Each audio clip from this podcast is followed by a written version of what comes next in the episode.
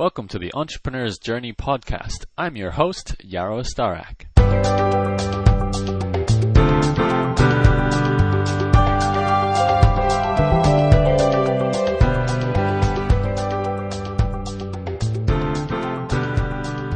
Hi everyone, welcome to another Entrepreneur's Journey podcast. Today I have a very special guest, Brian Clark from copyblogger.com. Brian is a well-known uh, blogger in the blogosphere who writes about uh, copywriting tips for online marketing success. As his tagline says, he basically teaches everyone how to do good content for blogs, how to get traffic to blogs, how to write good titles, and pretty much everything to do with successful blogging. Brian and I sat down and recorded this interview late last week, and I think it has some interesting content regarding Brian's background and what he's currently doing online today as an internet business owner as well as a blogger. So I hope you enjoy the interview. As usual, if you are interested in similar interviews with internet business folk or bloggers, or you just like to catch up on a bit of internet marketing advice, which I produced over the past year now, I have plenty of previous podcasts archived at my blog, which you can find at entrepreneurs-journey.com. Or if you can't spell that, just do a Google search for my name, which is Yaro, Y-A-R-O, and it will be the first result. I hope you enjoy the interview, and I'll see you next time. Hi, this is Yaro Starak. Welcome to another Entrepreneur's Journey podcast. Uh, tonight I have a special guest with me named Brian Clark. Um, you'll probably know Brian Clark already from copyblogger.com. If not, uh, you should go to copyblogger.com. He's currently uh, rocking up the, the blog charts in terms of subscription numbers and, and readership and hitting top 10 lists all over the place. So uh, thanks for joining me tonight, Brian. Thanks, Yaro. Glad to be here. Uh, as per usual, we're just going to go through uh, a bit of your history, Brian, and find out how you got to where you are. And I'm, I'm really curious. Um, you pretty much came out of nowhere for in, in um, my sort of exposure to the blogosphere. I, I track a lot of people, and your blog just suddenly became big. So I'm curious to figure out where you got all the knowledge that you have been dishing out in your blog posts. You must have a lot of um, business experience, certainly copywriting experience. So can we go back to maybe as far as your studying days and just give me a quick run through of how you got to where you are? Okay. Um, there was college and law school. A lot of uh, lot of fun and not as much studying, but I did okay. Um, got out of law school, practiced law, did not like it at all. Um, basically spent um, all my time that I wasn't working trying to figure out what else I was going to end up doing.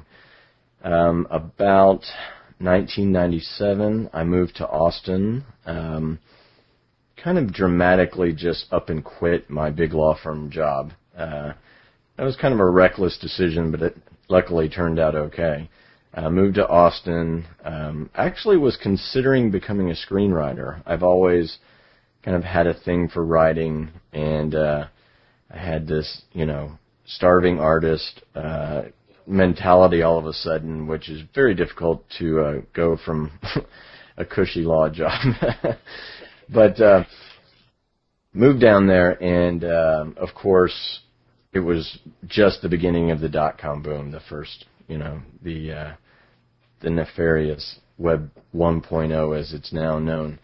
Um, but I had been online basically since day one of the of the uh, you know of the web itself. I, I did not participate much. You know, I, I really didn't get into computers at all. Um, but I had been a big fan of people like William Gibson and whatnot in the 80s, and they talked about cyberspace and whatnot. And once it became easy to get on, um, I was right there, fascinated by it, and also fascinated by the fact that it seemed like it was just an outstanding uh, medium in order to make money, to you know reach out to people and, and build a business. Mm-hmm. Um, so I. You're talking like 1994, 1993 when was you found the probably internet, December of '94. I think is when I wow. yep. when I first got this really hideous compact computer. Um, and an AOL account. And uh, you know, it, it took me about five minutes to figure out AOL was not the internet. But back right. in back in those days, the internet was weird because they had all sorts of weird stuff like Archie and Veronica and all these files server things, and Usenet was the equivalent of the blogosphere, and uh, right, yeah. it, it was a very strange place, but fascinating at the same time. It hasn't really changed all that much, really, when you think about it. It really It's hasn't when you think about it. It's a little bit easier to get around, but ultimately, I think it's the same deal. Um, so anyway, um, moved to Austin. Every people were internet crazy. Austin is a big became a big technology town thanks to Dell and uh, a lot of other tech companies. And basically, here's the short answer to your question about how I basically got the knowledge. I was really big into email publishing. The the first thing that I got into was publishing e-zines and I was inspired a lot by Chris Pirillo's Locker Gnome. Um, it was just fascinating to me that you could publish an email and receive a thousand dollars for an advertisement that you put in it. I mean, I just thought that was the coolest thing ever. And I started up various e-zines with various degrees of success, but my real success was starting up a legally related. In, it, it was a legal newsletter e-zine um, that talked about online advertising issues, and that was just the right match at that time. And I got tons of business, got totally integrated into what was going on in the Austin tech scene, um, and uh, it was interesting. I was advising startups as a lawyer, but I was also acting as a marketing consultant because I understood the space and they didn't. And it, it just was really an interesting time had a great time, lots of parties, lots of excess, and then in 2000 everything fell apart. right.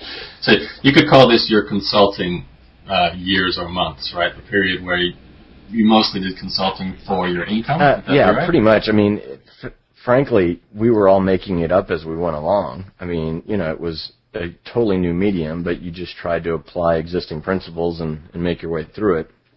There was much more uh, just kind of pie in the sky attitudes uh, going on at that time. People thought the fundamental laws of economics had somehow learned not to apply, um, you know, and that e-commerce was somehow changed the rules of supply and demand. It just didn't work out that way, but it was a very heady period. Um, And were you actually an owner of any of these, you know, dot com bubble bursting companies that were affected, or were you just consulting? No, I had my own little projects going on, but they were fairly, um, they were always publishing related. I never tried to do the big grand plan. I was frankly too busy Right.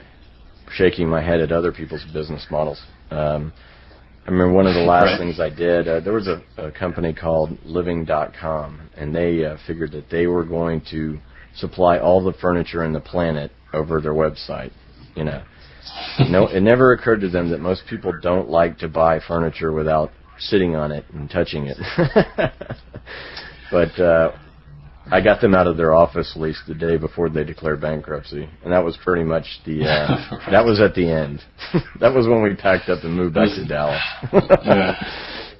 It's amazing what, what people were spending money on back then. It really was. in the sky. The investment was crazy. I mean, anyone with an idea uh, with a dot com attached to it was getting money, and you know, it was easier to make money really by advising people and trying to help them out. Uh, then ultimately, it turned out to be profitable for a lot of those companies. hmm And, and you emerged from this reasonably unscathed. Well, we did have, you know, when everything dried up, there was no more legal work, there was no more, uh, you know, internet consulting work. Um, Austin was really, Austin was really at the time a university town that became a tech hub, but it was totally dependent on the technology boom.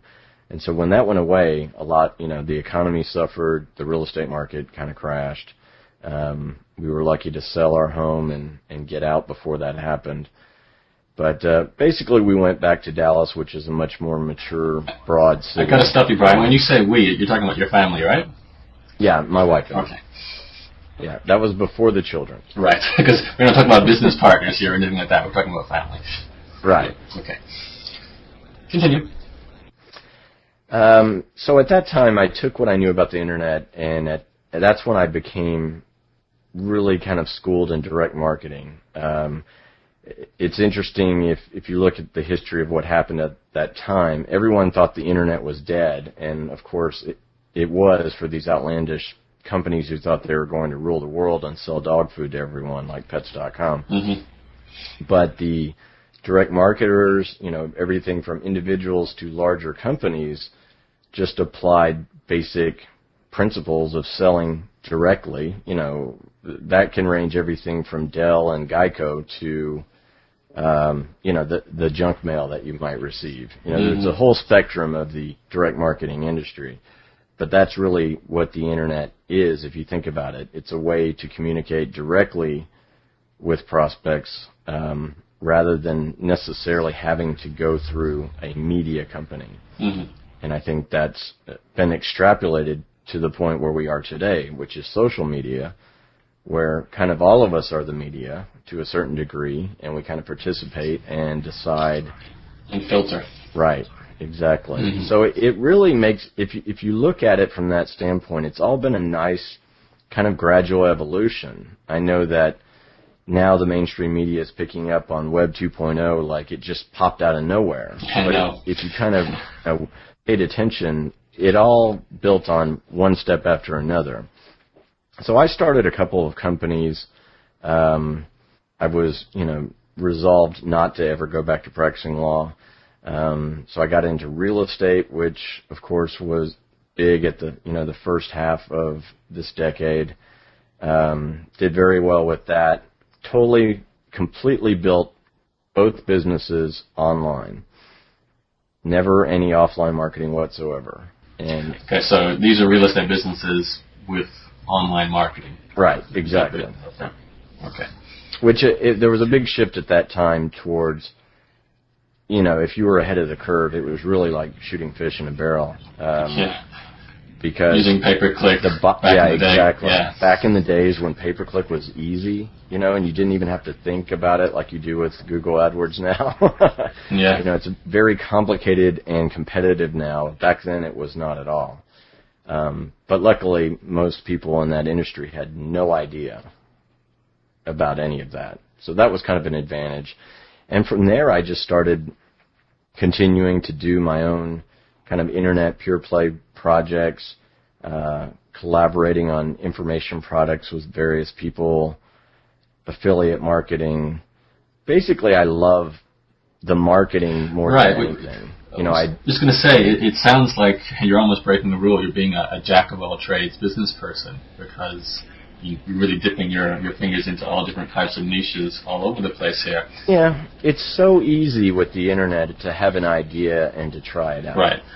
And that's really the wonderful thing about the medium, and that's why there's so many people that can start out really with very little, no capital, just time, effort, and a good idea and they can make something of it. I mean, Darren Rowse is a great example of that um, with ProBlogger.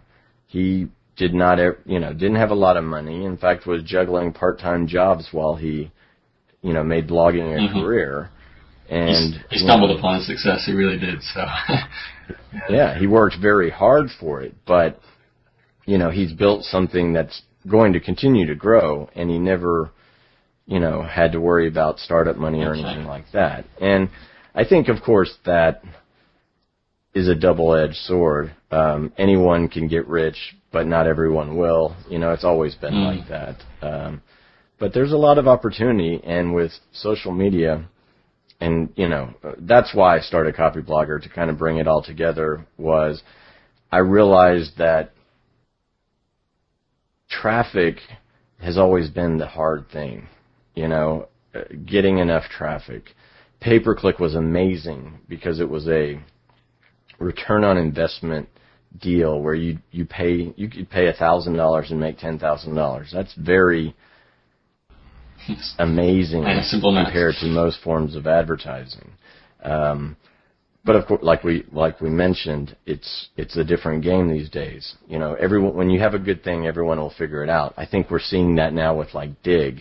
You know, I mean, you know, people have figured out that hey, if I write a certain type of content, um, I can get ten thousand people to my website today. That, that's fairly uh, powerful. Okay, well, I, I want to go back a bit. You you started doing email newsletters before it became a stock standard thing to do in the online world. Did you carry through all those newsletter businesses or projects through to today? Like, are any of them still running now, or have you sold them off, or? No. Um, I would say that my early my early e-zine projects, um, some of which I started and abandoned. Others were critically acclaimed and made no money. okay. Um, I had one in particular that was a movie review zine. I, I got all sorts of great press. I was in Entertainment Weekly. I was, uh, you know, feature story in the Austin Chronicle, Sight and Sound magazine, all over the place. Right. Um, a lot of fun. Didn't at that time I didn't understand how to make that into what I could do with it today. Now, of course, starting a movie review e-zine today would be futile because you know that that space is pretty filled up, right? Yeah. Um, but so I think those early projects made me very pragmatic for a, a very you know a period of time, and I used what I had learned to sell services, and it was again it was just like shooting fish in a barrel because no Right. one really understood it. Um, you had visionaries like Chris Pirillo who were able to charge a thousand or two thousand dollars for an email advertisement. At that time, I was not able to achieve that, but what I did was just take the exact same marketing concepts of subscriber value, uh, compelling content, etc., and then use that to build um, first a law practice, then a couple of real estate brokerages, and then from there, I had the confidence to start going back to pure internet only stuff. But instead of advertising, I became more of a direct marketing type. Okay. So your little projects, or big projects in some cases, were you the only one writing those newsletters and, and setting things up from a technical standpoint, or you, were you hiring back then? And how big? No, you know what? And I probably should have, but I always wrote. I love that end of it. Um, almost, you know, I was always responsible for being the rainmaker because I knew how. You could talk to people, for example, the people I needed to hire and work with in real estate had no idea what I did. They were just happy that it worked, right? Right, Yeah. because you were generating leads for them, right? Exactly. And I was, and I'm, Okay. I have always been rather bad at delegating, and that's something that I need to continue to work on.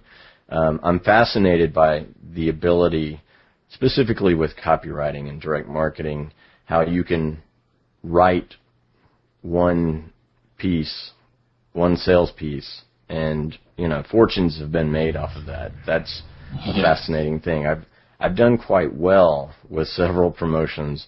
Um, I've never hit one individual just out of the park home run, but I think that is what's so fascinating about it that you never know. You know, uh, the the reality is most successful people online do project after project after project, and it builds and builds and builds. And that's I always I'm every time I have an idea that I'm working on, it has to be home run quality to me, but I fully expect that it won't be. It'll just do well. I think Right. I, I think that's So- the, the way to go about it because I've never had much luck with anything that uh, I wasn't passionate about. Right, well, the good thing is you're taking action at least, so you do create the chance for it to go big, if nothing else. literally 80 to 90 percent of it. I mean, having great ideas, you know, I have them left and right, but if you don't act on them, they're no good at all.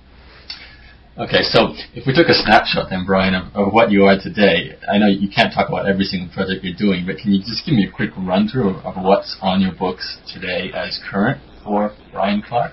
Well, the, we have the the public projects. Like you said, I, I I've always been behind the scenes, or m- more likely not necessarily behind the scenes, but I I created local businesses, um, and then uh, from there I would do joint ventures. And my model, it's not really a, a secret, but for example. Let's say you, you're seeing a trend in a certain area of say the health and wellness industry, um, and you realize that there's a need that's not being filled, be, perhaps because the people with the credentials to do that, uh, you know, have no clue about internet marketing or how to make a product or or whatever the case may be.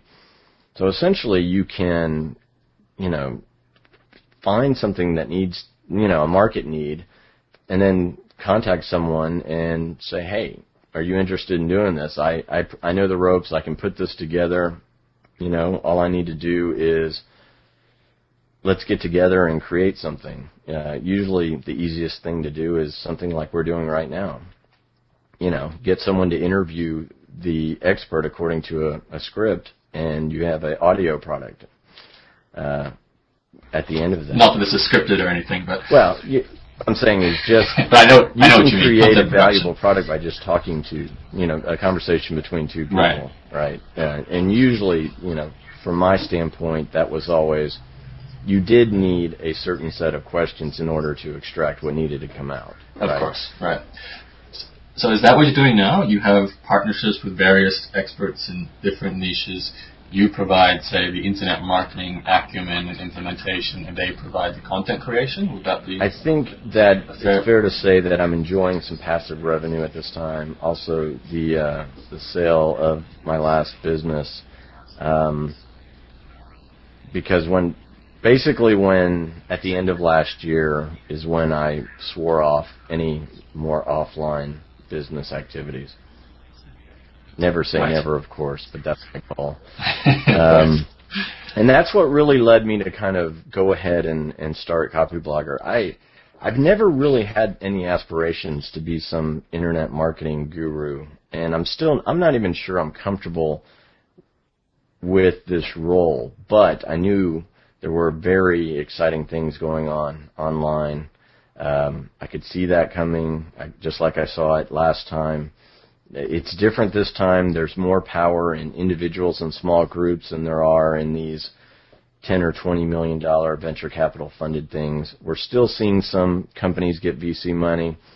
You know, uh, good for them, I guess. I'm not I just I'm not sure. You know, usually if you've got a good idea, it's either going to get traction or it's not.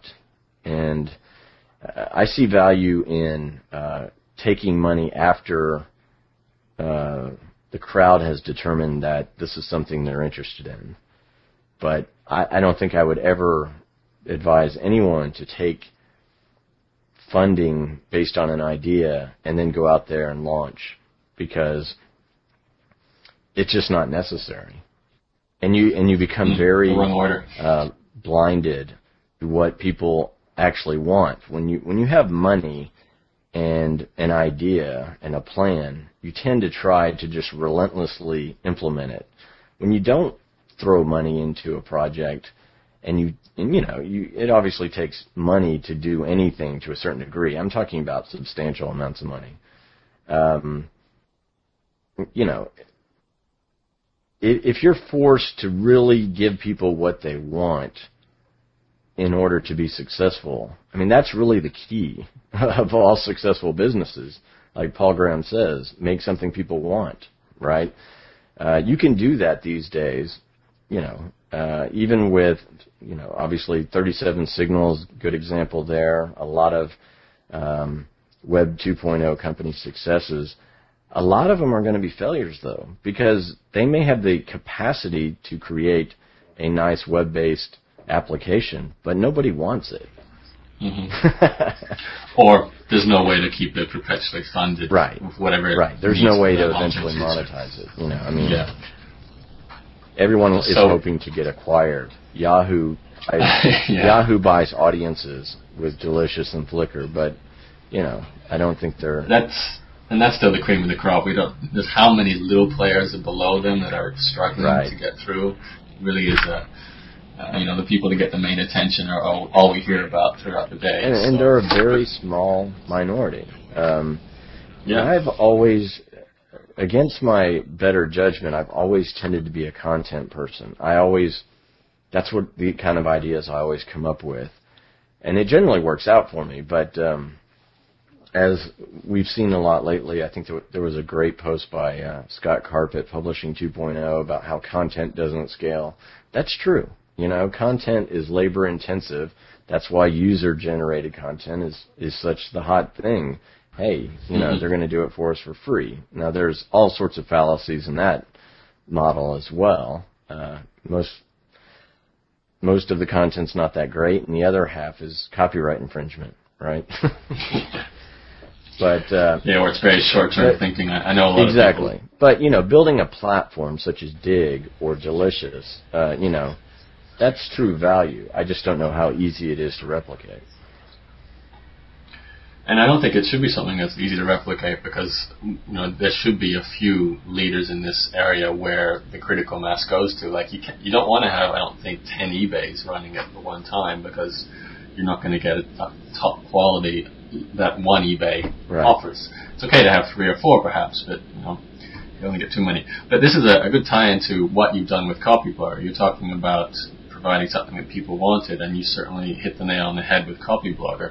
Now, you're not the only blogger who wrote about, um, say, copywriting or writing in general or blog traffic, and yet you really skyrocketed to the front of the field. I know you've you've answered the question already before of what you think it is that you did that was unique to get you to where you are, which was to create content that people genuinely wanted and to focus on your readers' needs.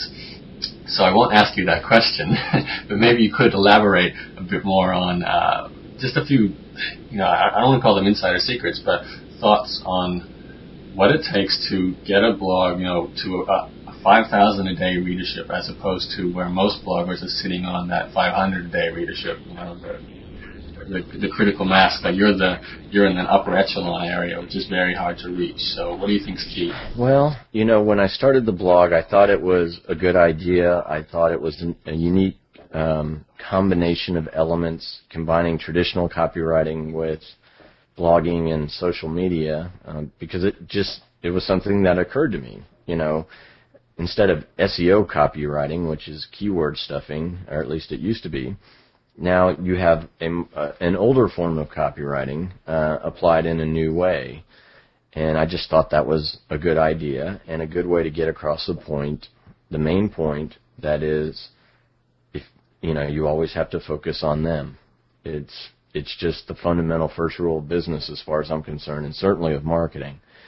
Um, but when I started Copyblogger, the the idea was this: I'm going to talk about this subject matter, and I'm going to be practicing what I preach on my readers and it's either going to demonstrate in real time for everyone that it works, or no one's going to read me.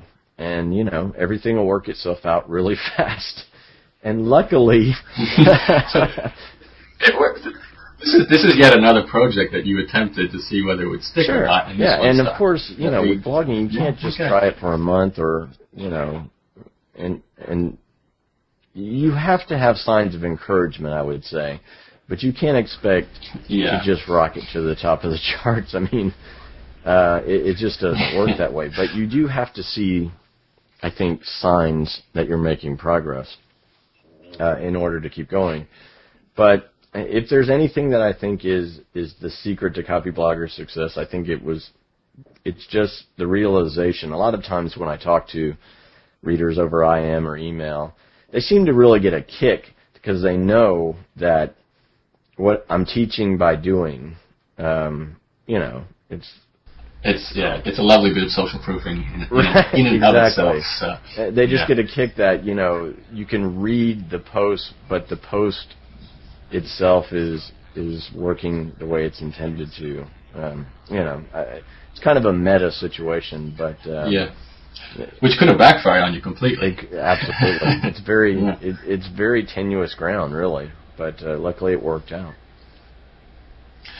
Okay, so um, outside of Copyblogger, uh, what I'd like to know what's in the day of the life of Brian Clark. And I know you work pretty hard at the moment because you you have quite a lot of writing gigs, I guess, to maintain. I know writing a blog, you know, in and of itself is a big job. I'm spending a hell of a lot of time doing that, as well as writing information products behind the scenes. So, what are you doing in your, you know, your nine to five or nine to ten, whatever it is you Nine to work? five, I went.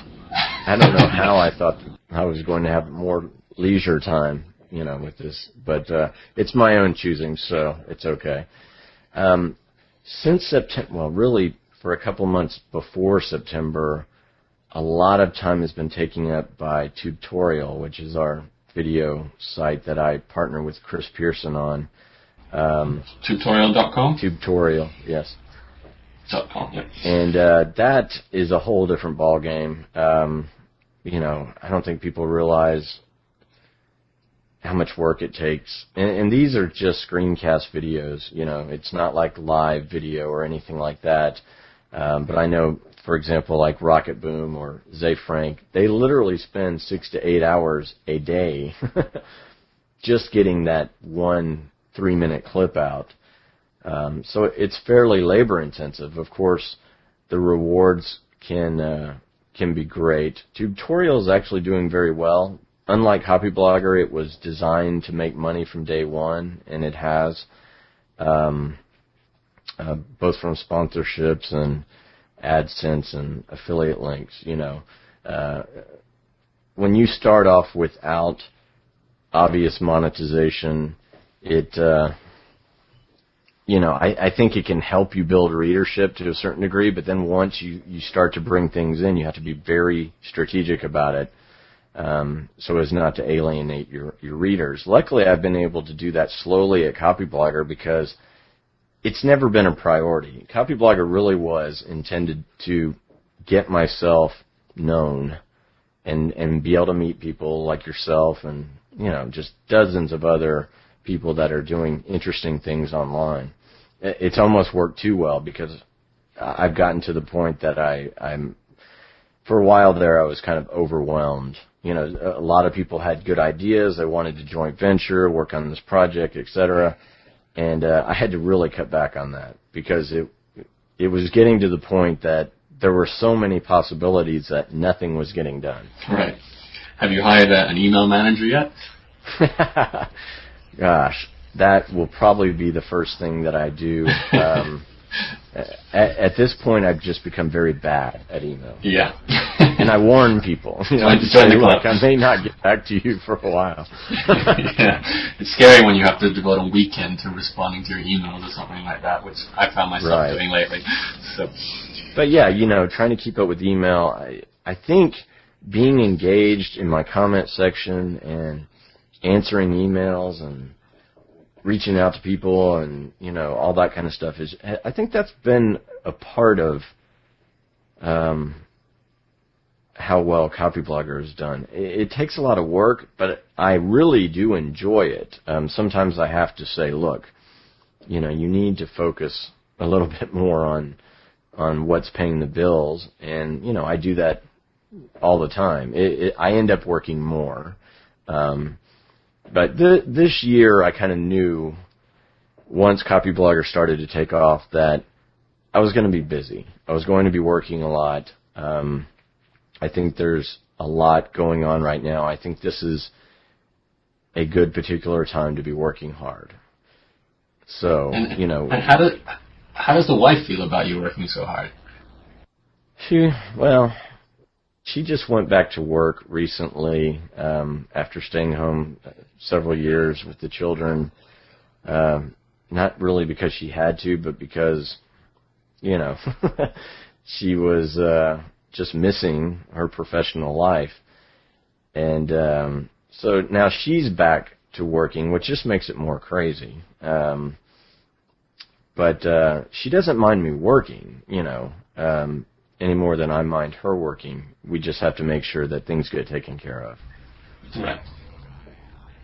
You don't have the advantages like I do of, of being a single guy, so can, we can totally lose myself in work and I have to slap myself to get out of it. when I was a young single okay. guy, I didn't work enough. I'm afraid. Yeah, there you go.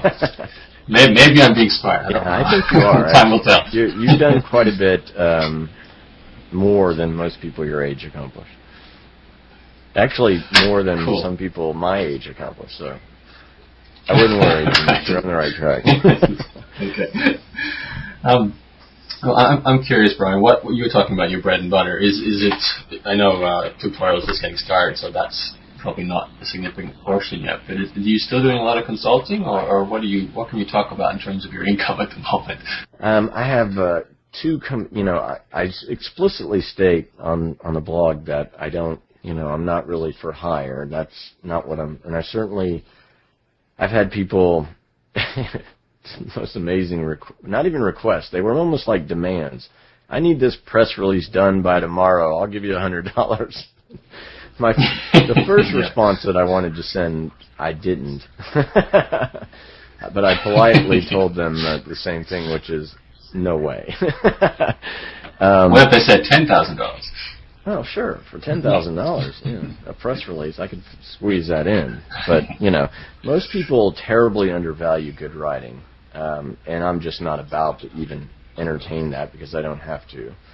Um, and, and you've never thought of being like a you know a, a Dan Kennedy or a, a Martin, um, sorry, forgetting the names, copywriter Dan Kennedy, Michael Fortin.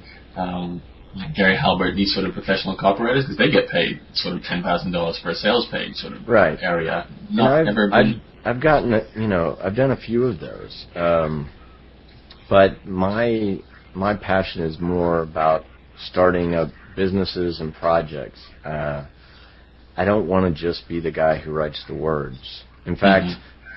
I'm getting closer and closer to hiring out my own copywriting. yeah. I mean, I really enjoy doing it. I always have done it. Uh, I always write everything, basically, related to any project I'm doing. I finally started letting Pearson write his own copy on Tubetorial. Um, just because he's good at it, you know. But I, I enjoy doing it. But um, it's getting to the point where I would like to. I've got okay. I've got two major projects going right now that are live. Um, I've got several things that are kind of in main, maintenance stage, I guess, from from last year that you know you don't have to pay much attention to them. Um, Can you name these? Are these public? Or? Uh, the the people that I have joint ventured with would not appreciate me naming it. Okay. Fair enough. Their expertise and their product, and they don't necessarily want me saying that right. I actually put. Oh, okay. Well, I thought we could help them make some sales, maybe, but if, it, if, it's, right. if it's not related to internet maybe marketing, it would. I don't know. Find a strategic way to do that. Yeah. But uh, th- you know, with my my background, what most people call joint venturing these days is just a glorified affiliate program. Okay, it's it's really a bastardization of the word. I learned about joint ventures from practicing law. I mean, really sophisticated stuff, whether it be real estate development or business licensing, whatever. You know, this is the kind of stuff I worked on as an attorney. I didn't enjoy playing that role, I guess, any more than I would enjoy playing only a consultant role. I wanted to be I wanted to be the guy making the deal, not the one papering the deal. Um, but that was an excellent background. So I I routinely kind of get in the middle of stuff that makes money. Um, nice way of putting it. There's a deal closing this week that I did. You know, I helped a company build up a sales relationship with a electronic funding company and that company is getting acquired and we have an interest. You know, I mean, I don't like to talk about money because I think it's gauche, but uh, you know, if you do that kind of stuff, you don't necessarily have to worry about, for example, slapping ads all over uh, Copyblogger or uh, you know, trying to pitch something every week or every day. You know, you just don't have to do that, and that's a luxury, and I, I recognize that. Uh, I don't want to, in any way, belittle people that are trying to make money from what they're doing. In fact, I applaud them. Uh, there's just a way to do it, and there's a way not to. And I think I probably would have um, tried to do more with Copyblogger on a faster schedule if if the money had been that much of a concern, but I, I had a luxury, and now I'm kind of scrambling, and it's more a matter of time. Um, but I've got some ideas about sponsorships and whatnot, and uh, you know, again, things that add value to the audience that also make me money. I mean, that's a win-win situation for everyone. So those are the type of things I want to implement.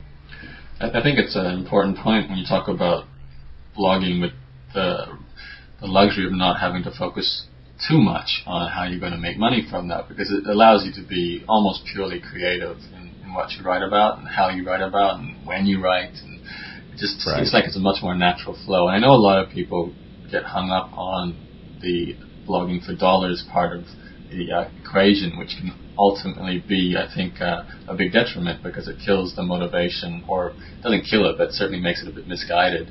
And um, I think that, that if you're in a situation where you're doing something else that pays your bills, and you can also blog and demonstrate your expertise as a side uh, project like that, like pretty much what you've been doing up to this point, maybe, then um, yeah, your best work certainly comes out that way. I think. Right. And and just to be clear, for example, a lot of the people that I enjoy uh, or that I hope are reading Copyblogger, and I think they are, are more of the small business people um, that are promoting their existing business or a, business that they're concurrently starting, which is very similar to the e-zine, uh, multiple e-zines that I've done to build my businesses. In that case, the whole reason why you're blogging is to promote your business. I mean, never be shy about that. But I think that's a very different situation than someone who's not necessarily just trying to attract consulting work or uh, sell a, an existing product that they might have. Um, it's when people are trying to monetize through other avenues, and of course, you know, everyone is just enamored with uh, AdSense, and it, it's very it's a very alluring program. Um, I would love to have a few websites that you know racked in all that AdSense income. Um, I think it was a lot easier to do several years ago. It's not impossible now, but it's certainly not easy. You know. No, actually, I, I've um, only just recently acquired one website that it was basically a set and well not set and forget, but it's a forum, so it runs itself and it does make the majority of income from AdSense. And I've got that little Firefox extension on my browser down the bottom right corner that tells me every hour how much money I made. I know it's addictive, and, isn't it? Oh, it's terrible. It's I spend so much headspace on that little counter just because it's there that I, I I'm almost thinking of taking it down because yeah. it's actually a big distraction. I mean, so. checking AdSense, checking affiliate stats, you know, the money's either there or it's not. And and trust me, I'm just as bad as anyone because it's just fascinating. you know, any uh, whether it be checking, you know, ClickBank stats or you know, shopping cart, whatever. You know, there's all sorts of different ways you can make money, and the more ways you go about it, the worse it becomes.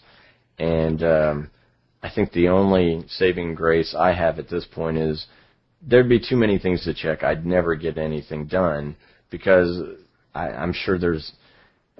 I checked a PayPal account today that I hadn't checked in a while, and there was money in it. I mean, a few thousand dollars. you know how people say that PayPal money doesn't feel like real money? I was instantly yeah. thinking about, man, what can I buy with this? You know, instead of like it's five dollars in my jeans, which you know, and I, I yeah, yeah. I didn't come from a wealthy background, you know, so I don't have a uh, disrespect for money whatsoever. But you, you stumble across a PayPal account that you forgot about. That's like Christmas morning. mm-hmm. But uh, so, so Brian, then where where are you going in the future? Where do you want to be? Where where is what's the plan? You, I know you don't want to work as hard as you're working at the moment. In the, the well, yeah, future. and I was heading in that direction, and and then I got sidetracked, which I often do. Okay. Um, Keep going. But yes, I've got several, well, I would say at least two projects firmly on the uh, table for the beginning of 2007. Um, I will have an ebook for Copyblogger not uh, shortly, um, but I also am interested in doing um, more teleclass type stuff uh, from Copyblogger. I think there's a lot of subject matter that can be covered um, I'm losing some interest in the ebook format. Um, I'm much more interested in more of an interactive audio or video environment. And then, of course, you can always package that up later and continue to uh, to sell it. So that that's on the plate. Uh, the other two projects are just completely independent um, blogging and podcasting projects that I'll I'll probably be launching. Um, so I, I think there's two or three of those, and that'll pretty much be as much as I could possibly do on my own. Um, and some of these things actually are designed not to be about well, everything I do. You'll notice it never has my name front and center. I always create some kind of branded product or whatever, copy blogger, Tubetorial. It's always going to be that way uh, because building a strong personal brand is important, but building a brand that can be conveyed or taken over by someone else is, in my opinion, much more important to keeping your sanity. And if you're like me, moving on to the next deal. And so I guess to answer your question, uh, part of why I'm so keen to be actively involved with the blogging community is because I view myself more as as a producer type. Um, you know, with the legal background, uh, a lot of ideas, not enough time to implement them. It's time to collaborate at a at a different level beyond the joint venture, more uh, into you know putting projects together with talented people. And again, same model. Does it fly or not? If so, let it roll and I'd I'd love to be able to do more of that per year than I'm capable of doing on my own. Okay, so you're not the kind of I want to set up passive income and sit on the beach a perpetual holiday kind of guy. You want to keep getting your hands dirty and more projects for the near term future. Yeah, I mean, I don't think I made enough money from from what I did last year to retire forever, but I could sit around for a while. That's just it's not any fun. Um, for me. I, I like having the option. You know, the the uh, some people refer to it differently, but we can call it go to hell money. Um, you know, having passive income or you know uh, in, uh, money saved up gives you freedom. Um, to n- if you're unhappy, stop. And again, I've been in positions before where I couldn't stop. You know, I had I had student loans to pay. Just you know, everyone is to a varying degree in that situation. No one really likes it. Um, the the first key is to love what you do. The second key is to try to continue to build trickles uh, or flows of income from various sources. Never put your eggs in all in one basket. Um, a lot of people do that with Google, and then they get slapped around when the algorithm changes that's a scary idea. You know, if you enjoy not worrying when you go to sleep at night that you're going to, you know, if something gets cut off, there should be three or four other things that keep you going. And if you continually enjoy creating new things and seeing if they work, and if you're successful with some of those, uh, over time, it just works itself out. It really does. Well, I was going to say I, I normally um, finish these by asking what would you recommend because the audience of these podcasts are small business owners and young entrepreneurs and entrepreneurs in general who may or may not have their own uh, enterprise already or certainly about to launch one or interested in launching one in the near future. And I ask, what would you recommend to these people um, are the key to successes or how you'd go about launching a first project? But I think you you kind of answered that already. Uh, in a general kind of way anyway. Do you have anything to add, perhaps? You know, if you were uh, just fresh out of university or high school or, you know, you're 20 something and you're about to start something online, what would you dip your toes into first up? What, what yeah, I, I really wish, you know, I was this guy back then. Again, and that's why Yaro, I think you're you're really ahead of the curve, and I hope a lot of your listeners are as well. And that's that's really cool. Um, I think there's more sources of this type of information than ever. Um, you know, I, I think before the internet really exploded, most um, business advice was somewhat stuffy. Of course, you had your classics like, uh, you know, Think and Grow Rich and all that kind of stuff. But uh, those weren't on my radar at the time. but um, I think, from a general sense, it's it's important to in, to really try to enjoy what you're doing. And while you have the freedom and you're not locked into um, you know people uh, at a younger age think they're locked into and they can't do certain things it only gets worse okay? So the, the best advice I can I can so, give you. So optimistic, right? well, it only gets worse from a responsibility standpoint, right? um, I, the best advice I would give is you know, be practical. Look at a way that you can fill an actual need, tie it into a passion, and then take risk. Just try it. You know, just do it. Uh, give it a shot. If you fail, you'll learn more than if if you succeed. I failed tons of times. I learned. I still continue to fail. I don't know what I'm talking about. Of course, there there are always missteps, and as long as you figure out what was important to pick up from that, you'll just continue to grow. And that that's all I can say. Um, and again, I wish I had could tell myself this advice when I was 20 because I had that kind of mentality that you have to find one thing and it just takes off and that's what you do for the rest of your life. When you think about it, that's that's kind of depressing. Yeah, it's certainly uh, restrictive. Yes. Or very a lot of pressure on yourself. There's a whole world of ways to make money. Find one that you are into and go with it, or 20 of them. But just tend to focus on one at a time. And that's where the interview with Brian Clark ends. I'd like to thank Brian for coming on my podcast. If you'd like to learn more about him, check out his blog, which is at copyblogger.com. And if you would like to listen to more podcasts like this, please visit my blog, which is entrepreneurs-journey.com, or do a Google search for my name, which is Yaro, Y-A-R-O. I hope you enjoyed it, and I'll catch you next time. Bye, everyone.